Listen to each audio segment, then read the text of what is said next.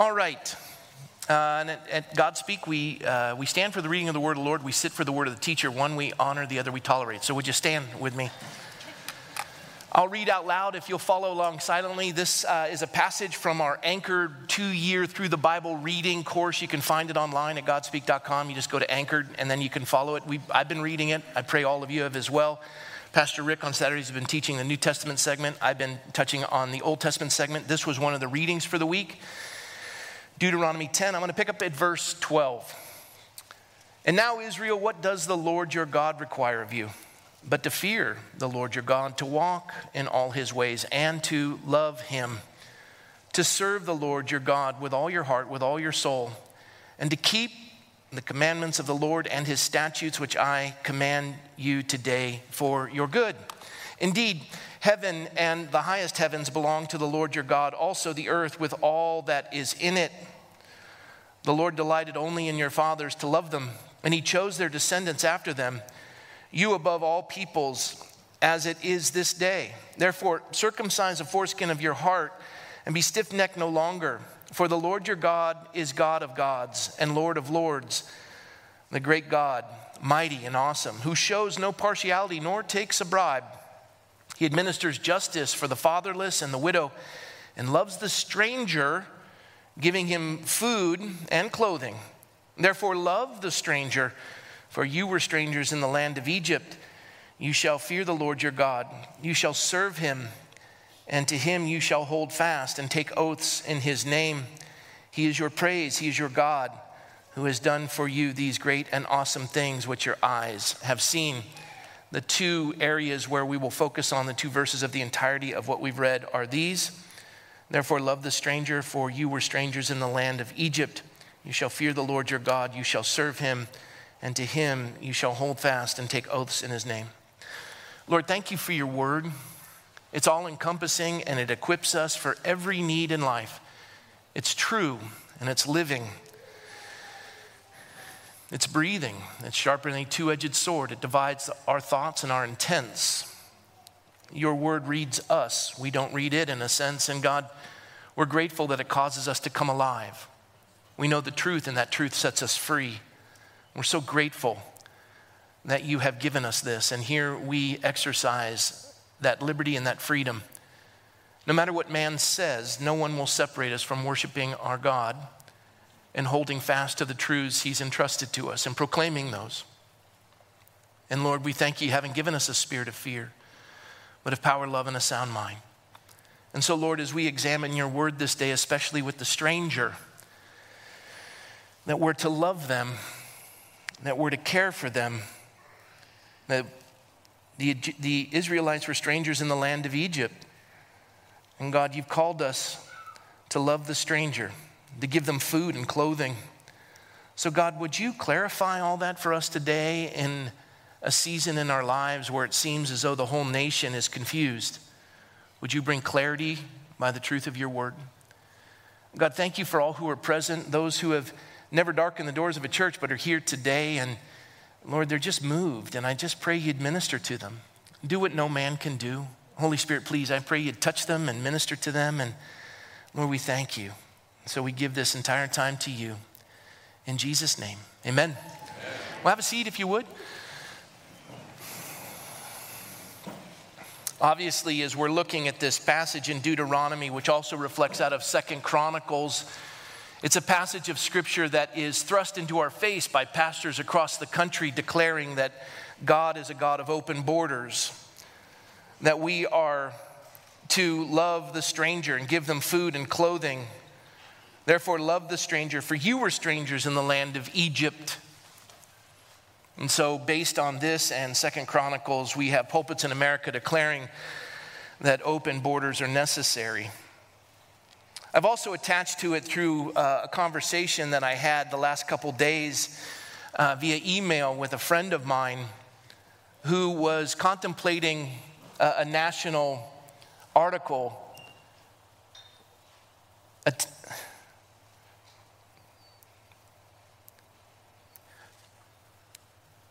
Attacking unconditional love and its non existence in the scripture. And I'm in full agreement with him.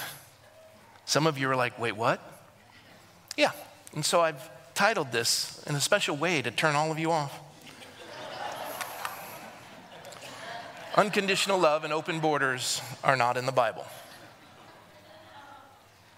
Just wait a minute until you kind of can grasp that because a lot of you have been triggered. Just calm down and give it a minute. We're going to get through this. What do you mean unconditional love isn't in the Bible? It isn't. Yeah, there's passages that are unbelievable in de- declaring the love of God, but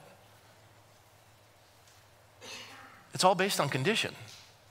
What about John 3:16, which is where Ryan and the group gets their name, the whosoever's. Uh, John 3:16 for God so loved the world that whosoever believeth in him should not perish but have everlasting life. For God so loved the world that he gave his only begotten son that whosoever believeth in him shall not perish but have ever, everlasting life. It's amazing love, but it comes with a condition. The condition is God gave. What did God give? His son.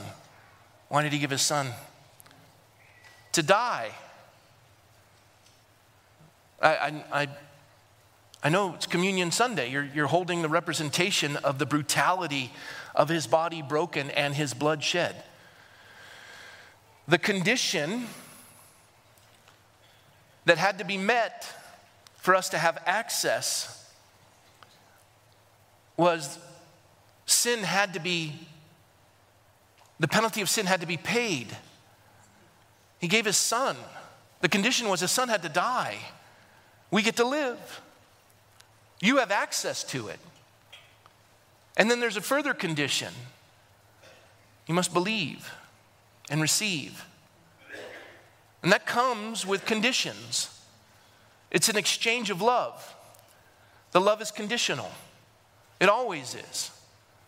And somewhere in the late part of the 19th century, probably around actually the 1970s, this, this term unconditional love started to infiltrate our society.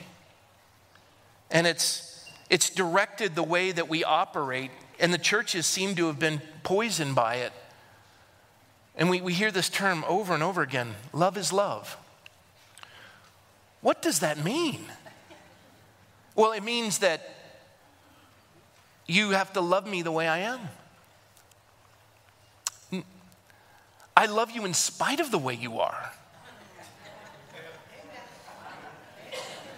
I love you so much that I'm not going to stand and allow you uh, I'm going to stand in defense of those things that will allow you freedom to no longer be bound by that which is destroying you. I love you so much that I, am I'm, I'm willing to, I, I, you know, I discipline my children because I love them. The Lord chastens those he loves. Well, if it's unconditional, why wouldn't God just let us stay the way we are? Unconditional love for your husband, ladies. I, I, unconditional love. I, I have unconditional love for everyone. And my, my husband has unconditional love for other women, and I unconditionally love him. no, you don't. No, you don't. Does anyone understand the stupidity of that statement?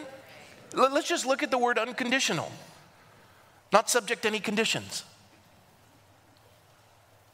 There's conditions. The conditions must be met. Not only if you want to immigrate, but also if you want to enter into his kingdom.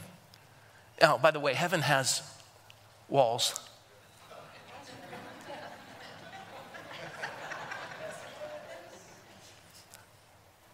And, and, it, and you're, you're welcome to come in.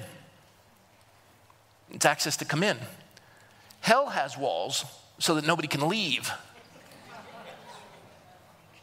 One enslaves, the other defends and protects. If boundaries and walls are evil, then why would Nehemiah build them? And why are there governments? Well, God in the Noahic covenant in Genesis established governments. Also, we find in the book of Acts that there's only one race, and I, know immediately that that I'm going to be dismissed as a racist. By the way, if you have to attach color to anything you're saying, you're the racist.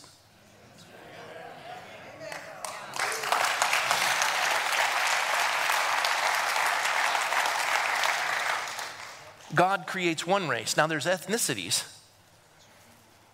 Acts 17, he is made from one blood, every nation of men to dwell on the face of the earth, and has determined their pre appointed times and, oh, boundaries of their dwellings, so that they should seek the Lord in the hope that they might grope for him and find him, though he is not far from each one of us. For in him we live and move and have our being as also some of your own poets have said, for we are also his offspring. Paul is writing this in, um, in Athens. Uh, I think it's at the Areopagus, or, uh, and he's, he's uh, contending with their temples for their many gods, and he's talking about a, one mark to the unknown God, and he uses that as his introduction, Mars Hill. But the point is, he's saying there's one race, there's one blood, there's, there's boundaries, there's many ethnicities. Um, and, and, and it's like when you drive over the grapevine in the spring and you see all the flowers and they're manifest in, um, in, in manifold colors. And they're beautiful. They're yellow and orange and purple. And I just, it's, it's stunning. It's like a, a tapestry. And none of those flowers are arguing over their color. And we've been created in the image of God, and, and that word is Elohim, which means unified diversity or singular plurality. And, and, and you look at the, at the manifold identity of God, and it's, it's, it's beautiful, and it's complex, and it's, it's diverse, but it's also unified. And, and yet we, we have something that nothing in all creation has, and that's sin.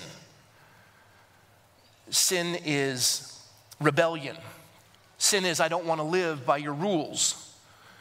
And now I'm going to be in charge. And so we, we take what God's created and we divide it and we attack based on a melanin content or the lack thereof.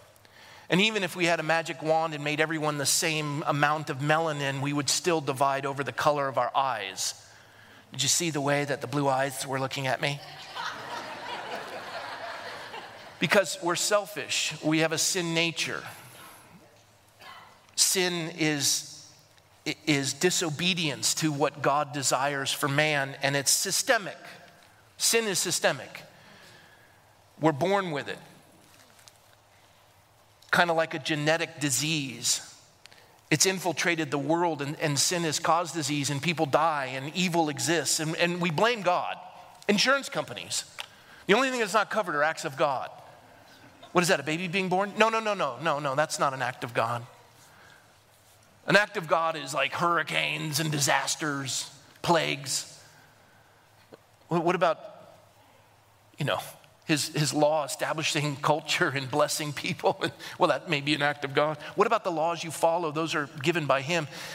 We blame God when life is bad and we, we hold him uh, accountable like we're upset with him and, and, he owes us an explanation. And I get that. A lot of folks, you've lost loved ones and you didn't understand it. And Ted Turner, who started CNN, could he became an atheist because he, he said, I prayed for my brother to be healed and he wasn't. Now that was it. I, I was done with God. Why would he allow death? Well, if he's to remove the cause of sickness and the cause of death, that means he has to remove sin and the source of sin, and that's sinners. But he allows us to exist in order to repent and be reconciled, that the conditions be met, that we can once again have life and life more abundant. It's conditional. And, and, and borders are of the Lord. There, there's, there's no open borders in the Bible. Leviticus says in 19, if a stranger dwells with you in your land, and this is, this is the verse that that all the woke churches in America declare the necessity of open borders, and they quote this ad nauseum. And if a stranger dwells with you in your land, and you shall not mistreat him, the stranger who dwells among you, you uh, shall be to you as one born among you, and you shall love him as yourself, for you were strangers in the land of Egypt. I'm the Lord your God. You shall do no injustice in judgment in measurement of length, weight, or volume, you shall have honest scales, honest weights, honest ephah, and an honest hin. I'm the Lord your God who brought you out of the land of Egypt. Therefore, you shall observe all my statutes and all my judgments and perform them. I am the Lord. And that's Deuteronomy. And I told folks, read this book. It's fascinating.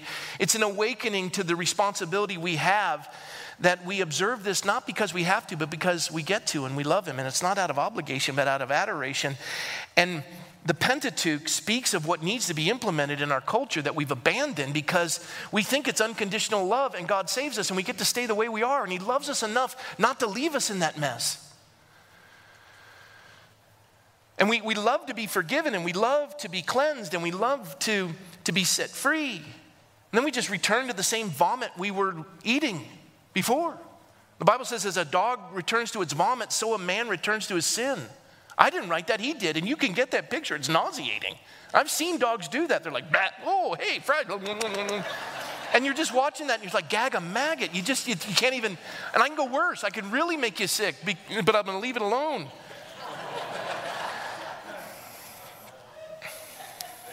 Amen. Second Chronicles 6:32 interestingly enough moreover concerning a foreigner who is not of your people Israel but has come from a far country for the sake of your great name and your mighty hand O God and your outstretched arm when they come and pray in this temple. You see interesting thing about the stranger and the word used in scripture and the ones that many of these woke churches try to justify open borders by king solomon in second chronicles that we just read repeated if a sojourner comes to the land because of our god and prays in the temple then welcome them in to be welcome immigrants must submit not rebel fear god and not fight for atheism or allah you see islam is a political structure disguised as a religion. Atheism is a religion disguised as a, well, secular progressivism is a religion disguised as a political process. That's why they friend each other. Islam is Sharia law. It's, it's contradictory to our Constitution and our Declaration of Independence. It, it demands adherence or death. That doesn't, that doesn't bode well here. And that's why it's not acceptable. Isaiah 1 7 says, Your country is desolate, your cities are burned with fire. Strangers devour your land in your presence, and it is desolate, and is overthrown by strangers. Same word, stranger. Is it? No.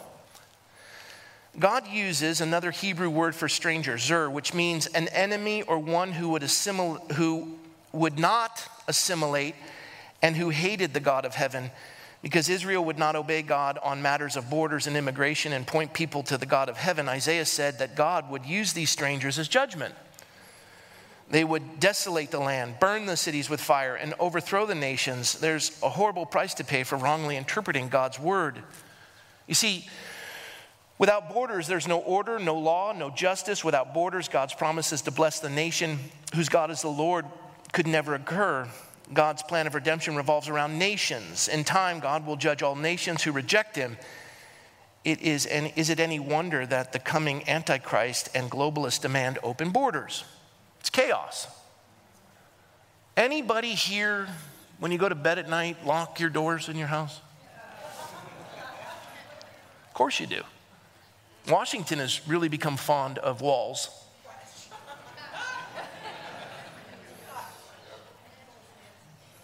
and, and guns. And all the ones that want to take away our defense have guns surrounding them. Why do we defend our home? Because we want to keep the stranger who seeks ill out. We welcome people who want to adhere and be a part of what we believe. You see, if borders or walls are immoral, as even some religious leaders contend these woke churches around America, then Nehemiah was wrong, and even more so, God Himself is wrong. Because heaven has walls and gates, and Jesus says that whoever circumvents one gate and climbs in another way is a thief and a robber. Jesus said that. I didn't. I agree with it. But if you're upset about it, take it up with him. Good luck with that. Borders are essential to nations. In fact, the definition of nation includes a common language, a common view of God, and, co- and common borders. God's blessings and judgments are bestowed on individuals and nations. Therefore, borders and border control are essential to protect a nation's citizens and should rise to the highest of concern for those in civil authority. Additionally, this immigration controversy is not only political, but moral. The scripture passage most used to justify open borders and weak immigration policies is, again, as I read earlier, Leviticus 19:34 where God commanded Israel to welcome the stranger or the sojourner as one who's native born by itself. This verse sounds compelling and unconditional, but it is not. The Hebrew word for stranger in this text isn't zur, it's ger. And it means the immigrant wanting to assimilate, honor the conditions, to embrace the God of Israel and their laws. Therefore, we can ask again is it moral to deny access to some would be immigrants? Does God's word provide clarity? The answer is yes. Our government has a unique duty to God and to citizens. One might even call it a moral duty, different from the church uh, duty to care for the sick and reach out to those who don't yet know God of, the God of heaven. Government's duty, according to Romans 13, is to enact justice, enforce the law, protect the citizen. This is why God provided civil government with the sword of justice, execute wrath on those who would do evil. This is, in part, why we are to pray for those in authority, uh, out of Timothy, that we may lead quiet and peaceable lives in all godliness and reverence because they are accountable to God these authorities. They're accountable to God, it's critical. And God wants this. You see, the stranger is one who wants to assimilate and meet the conditions of the nation. The conditions of our nation, found in our birth certificate and also our articles of incorporation, we hold these truths to be self evident that all men are created equal. And they're endowed by their Creator with certain unalienable rights, among those being life, liberty, the pursuit of happiness. For this reasons, government was in, were instituted among men for the preservation of that. And when the governments fail to do that, it's our right and our duty to get another form of government that would protect that. That is why we are who we are. And then there's articles, seven of them, in a constitution a statute, an immovable structure that all who call this home must agree to. And those who govern by our consent swear to defend that. And there's 27 amendments that declare these rights to every individual, and the sovereign in the nation is we, the people. And the folks in Sacramento, or even over there in Ventura, or even in the city hall, or even in Washington, D.C., governed by our consent. Their powers on loan, we're the sovereign. They're bound by that. They swear to defend it. And when they don't, it's our right and our duty to remove them.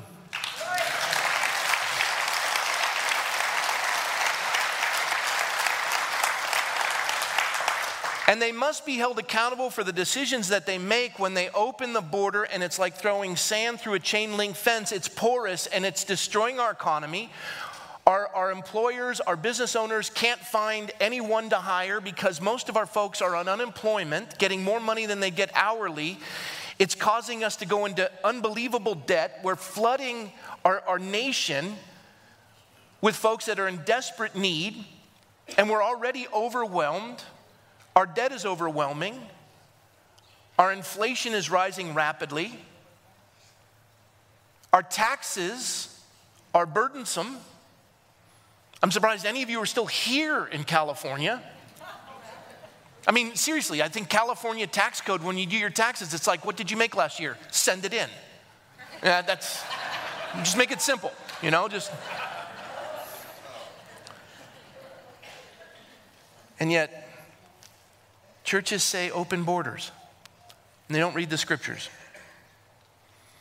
And this, this immigration, it, it dominates the news, it divides our nation, but, but God's not confused. He never has been. He's not confused in any way, shape, or form. God provided civil government with the sword of justice, and, and it's, it's important that we enforce an immigration policy that focuses on assimilation, that you must meet these conditions.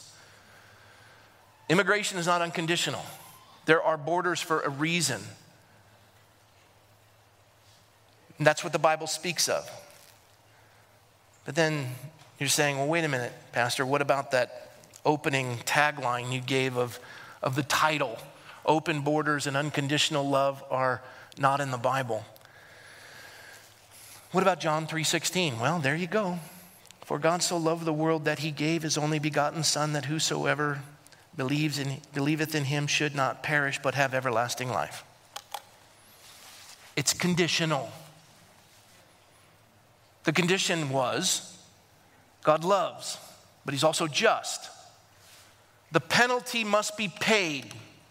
God loves you, and the penalty that separates you from him is sin. The wage of sin, the penalty of sin, is death. The condition must be met. God gave his son and met that condition.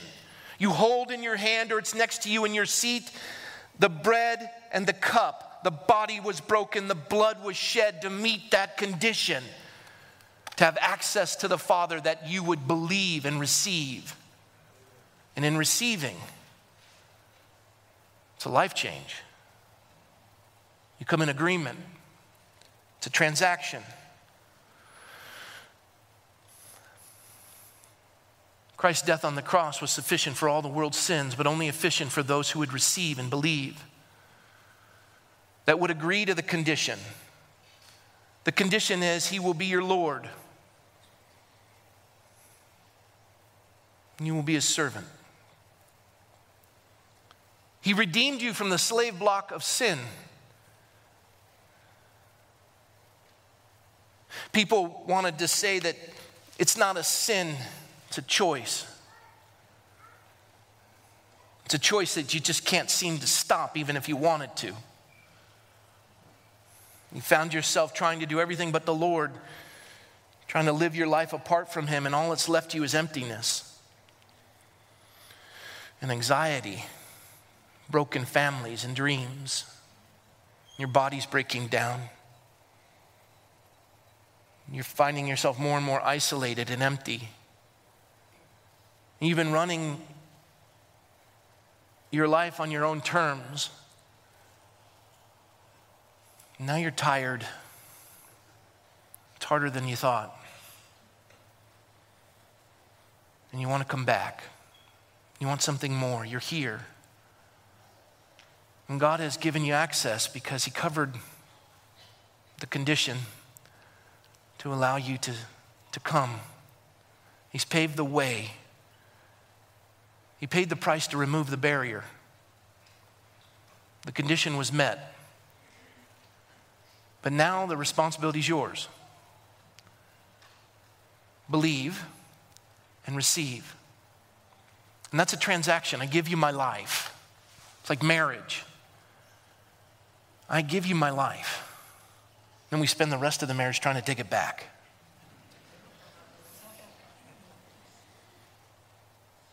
And when we do wrong, we say, Well, you're supposed to love me unconditionally. What does that mean?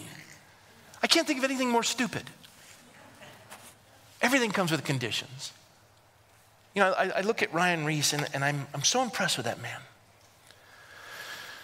But I remember the stories early on Raul Ries is a bit older than I am, and he was one of the original Calvary pastors. And I remember Don McClure and Raul Ries, they were contemporaries and still are. And their children all struggled in that early stage of the Calvary movement. And I remember saying to the Lord when I joined staff, I, I just said, God, please don't let that happen to my kids.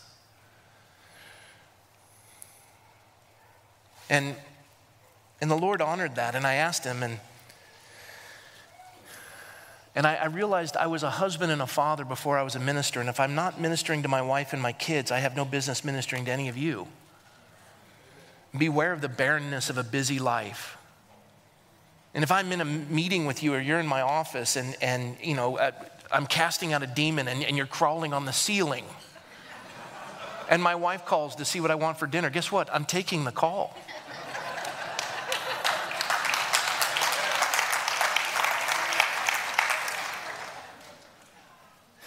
I'll, I'll deal with that later. or not at all, you know? So. But that's always, that's always been my great joy because I, I, I was called to that ministry before I was called to you. And, and he knows that. And, and if, I, if I, I can't take you where I'm, I, I won't go myself. And if some of you are upset because I don't have more time with you, and why is it, you know, and, and how come your wife isn't with you? She has one title. She's my wife. She's, she's nothing else. She's not your small group women's ministry leader. If she wants to do that, that's great. And my kids, I always told them this, you know, pastor's kids. Like, you're going to judge my kids as though they're somehow supposed to be special.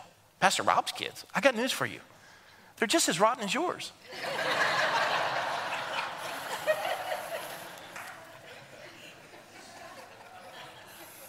so, find another standard. And and I've never put that pressure on my kids. I'm the pastor of the church. You shouldn't be acting this way. Are you kidding me? You just shouldn't be acting this way, even if I'm whatever. If I'm a bum on the street, this is unacceptable. There's no, that's just, that was never a part of it for us. And my wife was brilliant that way, and, and God gave her discernment. And this idea of unconditional love is so silly. I mean, think if you were an employer. One of my dear friends who sent me an article that they're putting forward. They asked me to kind of review it, and I, I was kind of taken aback by it, but then there was parts of it that touched me, and I, I, I read it, and I, I love what they said. They said, What if you had unconditional salaries? People believe they will receive the same salary no matter how well or poorly they do their work. They're hardly likely to, to work hard. The fact that they could be fired is precisely what prevents most people from slacking off. Second problem is that paying the same salary to the lazy and the careless worker as to the hard worker and responsible one is unfair and it would undermine morale in the workplace. Now, substitute love for salary. Imagine if everyone received the same amount of love, no matter how terribly or beautifully they acted. Why wouldn't that create the same problem as unconditional salaries? Think about it. If we gave everyone the same amount of love, no matter how they behaved, what would motivate anyone to behave better? And would it be fair? If kind, self sacrificing, responsible people were to receive no more love than narcissists, murderers, and thieves, the world would be a very unfair place. Unconditional love is no more desirable, no more fair, no more goodness inducing than unconditional salary. And yet, remarkably, unconditional love has become the great human and even divine ideal. This is, an, this is uh, actually a recent development. Google charts the use of the word in terms in books from the beginning of the 19th century until the present. And, and not until the 1970s, a term almost never appeared in the English language books, and then it was everywhere. They write, What is particularly interesting about this is, is that in America, as America became less religious, usage of the term soared, this should help dispel the widespread notion that unconditional love is a religious ideal. It isn't. In a lifetime of teaching from the scriptures, I have never come across the concept of unconditional love. In fact, God makes it clear that his love is conditional on obeying him. For example, he tells the Israelites, If you will obey me faithfully, and we read that, and keep my covenant, you shall be my treasured possession. If, that's the condition. And the book of Psalms makes this even clearer God hates all who do wrong. Obviously, if God hates all who do wrong, he doesn't give unconditional love. As for Christianity, in that sense, many Christians assert that unconditional love is the ideal to aspire to, yet this author says, I could I could not find a single direct statement about unconditional love, divine or human, in the New Testament. As a Canadian Christian pastor and theologian, George Sinclair wrote, The Bible does not teach that God loves unconditionally or that you should love unconditionally. Unconditional love is simply a bad idea. If people are loved, no matter how immorally they act, love becomes the one thing in life that is completely divorced from morality. Unconditional love makes love amoral. Furthermore, what means more to you? Someone who loves you because they love everyone unconditionally, or someone who loves you because they consider you special? Unconditional love will often lead to very unloving behavior. If husbands and wives, for example, know they will receive the same amount of love no matter how they treat their spouses, do you think it's likely to lead to better or worse behavior? Many people respond, Don't parents have unconditional love for their children? Isn't that the ideal? I want to address that.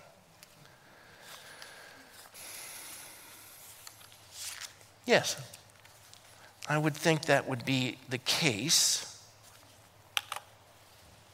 I have five children. They all walk with the Lord. We had a blip on the screen with one of them. That was our, my middle child, Natasha. We adopted her when she was 12 from Russia. She didn't speak any English. And I remember I had a love for her. I don't know how to describe it to you, I just know God gave it to me. My kids first made us aware of her, saying, Daddy, can we adopt her? They met her at a vacation Bible school with all the Russian orphans that were there. And I just, I looked at my girls, I go, she's not a puppy.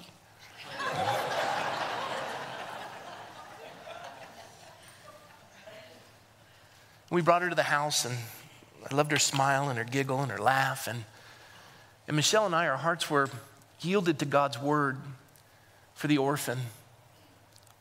We wanted, wanted to open our home and to yield to his commands, to love the widow and the orphan. God gave us a love for her, and we invited her to come and we, we wanted to adopt her. She was tough. She went off the rails. She went dark for a while. We adopted her when she was 12, about 18, 17 or 18. She really went off the deep end. And, and I remember the night that I finally had a, a, approached her and I said, You know, there's conditions in the home. Imagine that.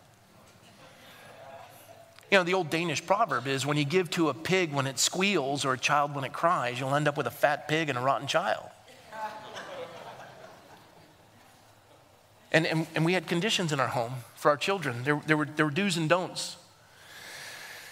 And she struggled over those. And, and, and I, I would watch her come home every night, and she, she'd been drinking and partying. And in my house, we don't subsidize that. I love her so much that I, I wouldn't enable that. It's not loving for you to give money to somebody who's going to put it in their nose. You understand that? You're not helping them, you're killing them. It may make you feel better. And I said, You can't live here and do that. Pastor, that's conditional love. Amen. I want her to live.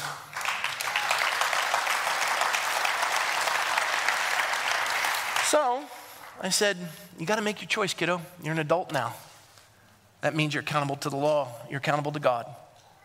You're not going to find shelter while you're in rebellion to God, not in this home. And she said, I'm leaving. And I said, I understand. And, and she packed her jalopy and she was moving down to Oxnard.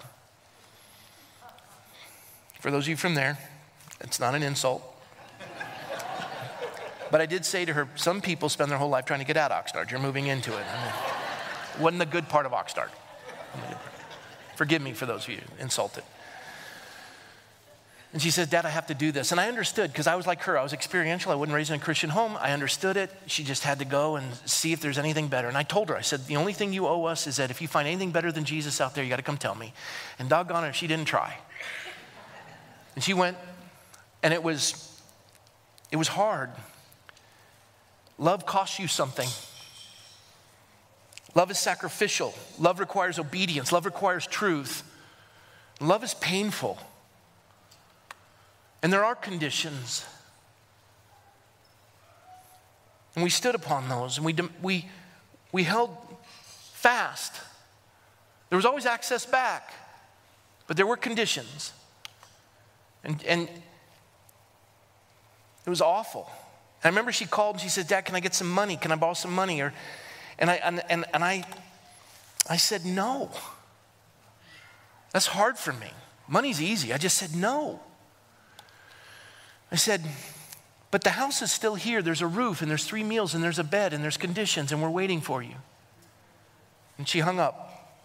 And then fear, the enemy saying, Your judgment is going to kill her. In the sleepless nights, Michelle and I would be overwhelmed. Then the phone goes dead. Then the lies and the whispers that you're responsible for what's going to happen to her, and you're going to hear from the coroner, and, and you'll see her dead because you didn't do anything. And then the phone rang, and she says, Daddy, I want to come home. And it was the Sunday, it was Monday following the Sunday when Teen Challenge was here. And I just said, God, if you can save these gals, you can save Natasha. And she called.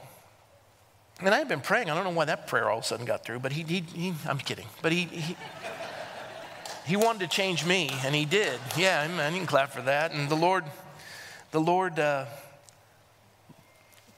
brought her home. And I said, sweetie, you're gonna, you're gonna try again to live by the conditions. And you're gonna struggle, and then you're gonna leave again. These rules are burdensome for anyone who has a sin nature and a rebellious heart. I said, the only way you're going to enjoy this is that Christ become the Lord of your life because these are His rules. We live because He's our Lord and this is His house. He, he runs the place. And, and you, you need to reformat your life. You need to have a relationship with the Lord. And, and, and, I, and I, I said, why don't you go to Teen Challenges? It's not a drug and rehab, it's, it's a discipleship. It's where they, they give you a basic understanding of a, of a relationship with God where He becomes your Lord. And, and I said, and it's hard because you got to live by rules. You're going to, you're going to be in Compton. And you're going to have to make your bed and be up every day. And you've got to be in the Bible. And, and you, you, you have to do these things, and they're going to give you chores. And then when you do well, then you get to go to Ojai, and it's resplendent, and still chores and busy. And you're going to do it for a year. She said, Dad, if it means knowing the Lord like you and mom know him, I want it. And willingly she went, and willingly she stayed. And she had a bus ticket she could have left anytime she wanted to. But she agreed to the conditions that God, I give you my life, and that means it's no longer mine. That was the condition that was met. I wrote to the friend who wrote this article, I said, I, I love and agree with what you're wanting to communicate, and I get it. This, this article is going to be problematic for Christian audiences, they're going to struggle. The idea being that for God to reconcile himself to sinful man, justice had to be served and the penalty paid. So true love has conditions, and those conditions are primarily obedience, sacrifice, and truth. It is true that the New Testament declares, For God so loved the world that he gave his only begotten Son, that whosoever believeth in him should not perish but have everlasting life. Yet, even in that most famous verse, justice was the condition for God's unconditional love. The dispensing of blessing comes only with obedience. Love is the source of that blessing, and the condition to receive it is obedience. The punishment of disobedience to God's law is also an act of love. The condition of this love is corrective and just. Most parents know this.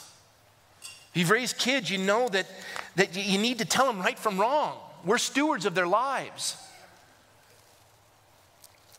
It's the wise restraints that make men free. God, God's laws are not cumbersome. And when you come to Christ and you, you, you respond to his love, that love that was provided to you by the condition that was met by the Father who gave his Son, who paid the penalty, the condition needing to be met, that blood must be shed. It was his Son who was broken and bled to give you access to that love and that forgiveness. And the condition is this if you love me, keep my commandments. That's the condition. He's in charge now, He's your Lord. You don't just get your get out of hell free card. It's his home. You're his child. These are his his commandments. This is his word. It's not legalism. It, you don't observe it to be saved, you observe it because you are saved. It doesn't save you, it preserves, but it doesn't save. And you don't you don't keep the law because you have to, you, you, you keep the law because you get to. It's not out of obligation, it's out of adoration. I love my wife, I adore her. When she wants me to do things that are contrary to what men want to do, like pick up their clothes, I do it because I love her.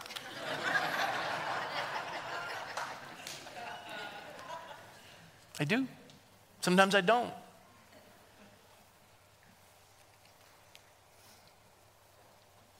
The idea is God who began a good work is faithful to complete it. Deuteronomy, I'm almost finished. And now, Israel, what does the Lord your God, and this is from the passage in our anchored reading, and now, Israel, what does the Lord your God require of you but to fear the Lord your God, to walk in all his ways, and to love him, to serve the Lord your God with all your heart, with all your soul, and to keep the commandments of the Lord and his statutes, which I command you today for your good. We studied the Ten Commandments last week for your children. They're, they're to be instilled in their lives and in yours. We looked at the two great commandments. We saw Foster's life. These are not suggestions. God wants us to have life and life more abundant, and these commands are not burdensome, they're life giving. Our community, our culture needs them, immigration specifically. We need to know this and be able to articulate it and to live by it. We have to study, we have to do work, we have to stand. We're in his home. Jesus says, My Father loves me because I obey him. This obedience is the idea that I, I, I'm in agreement, I'm in alignment. Let the mind that was in Christ Jesus be in you, having the same love, being of like mind. I agree with everything you're saying, and I want it. I want it for me, I want it for my, my family, I want it for my city, I want it for my state, and I want it for my nation, and I want it for the world because these are restraints that set people free. These are restraints that give life and life more abundant. These are restraints that allow us to deal with the, the, the systemic misery of sin.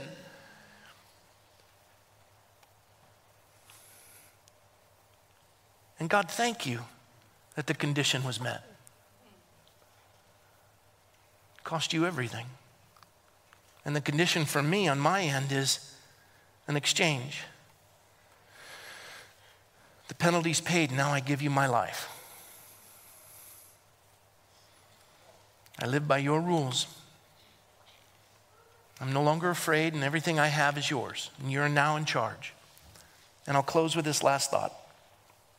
You know my story, but it's a good one. When I was at lifeguard, and, and there were guys that were getting sucked out in the ocean,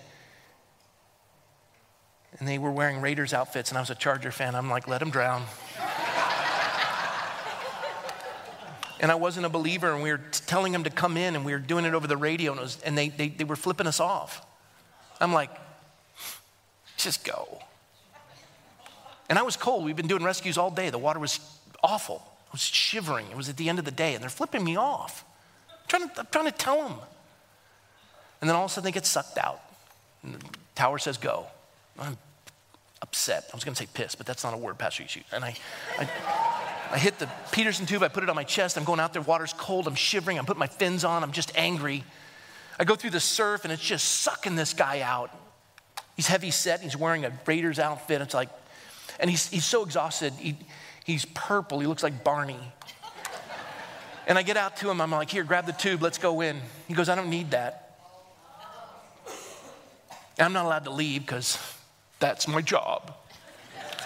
So I'm shivering, floating on the tube, looking at this guy, what we call climb the ladder, and he's just, and he can't, he's just worthless. And all the people on the shore are laughing at him, all his friends. And finally, you know, he just, he swallows some water, something, he starts coughing, he panics. He goes, I need the tube, uh, help, help me. I go, you say please. He's like, what? I go, you say please. I've been sitting out here. I knew you needed to be saved, and you have been worried about the people on the shore more than you're concerned with the guy who came out. And the condition was humble yourself and grab the tube. But you're too prideful, and I had to sit out here and freeze to death while you had to get your wits about you. Now say, please. He's like, please. I go, good. And I hooked him up. I wasn't a Christian then, so bear with me. the condition had been met. I'm in charge. I'll take you in. I know how to save you. I knew you needed to be saved, and your pride kept you from that. Now you're desperate. But I have news for you God's far, far more merciful and kind. In his voice, he says, Come to me, all you are burdened, heavy laden. You're drowning. The condition has been met on my end. Now, the condition needs to be met on your end. Am I in charge from here on out? Are you ready for me to save you and take you where you need to go? If that's your heart, and that cup is in your hand. That's the transaction. Because his condition was paid. His body was broken, his blood was shed. The condition's been met. When you take that cup and you ingest it and you declare, He is now the chairman of the board, He is now your Lord, His word is not a burden, it's a privilege. And it's a joy to obey His commands because we love Him when we give Him our life. You saved me and I will go with you wherever you take me. And I got that guy safely to shore, amen.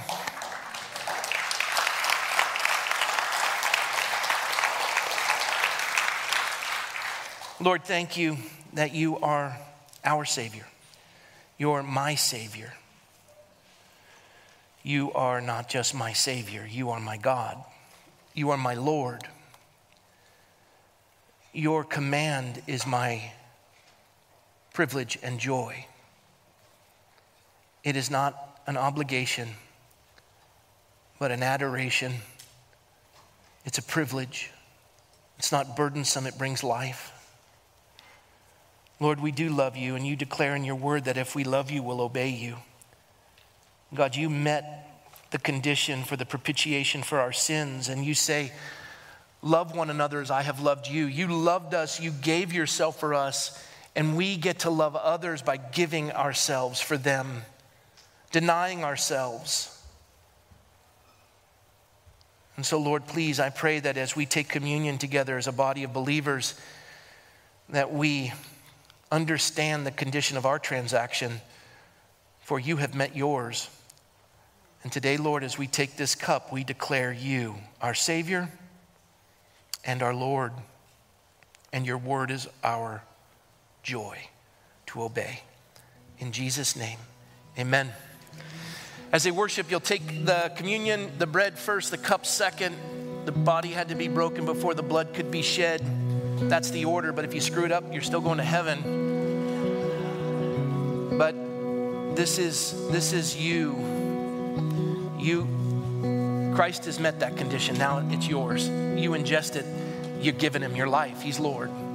That condition's been met. Give him your life and watch what he does with it from this day forward. In Jesus' name, amen.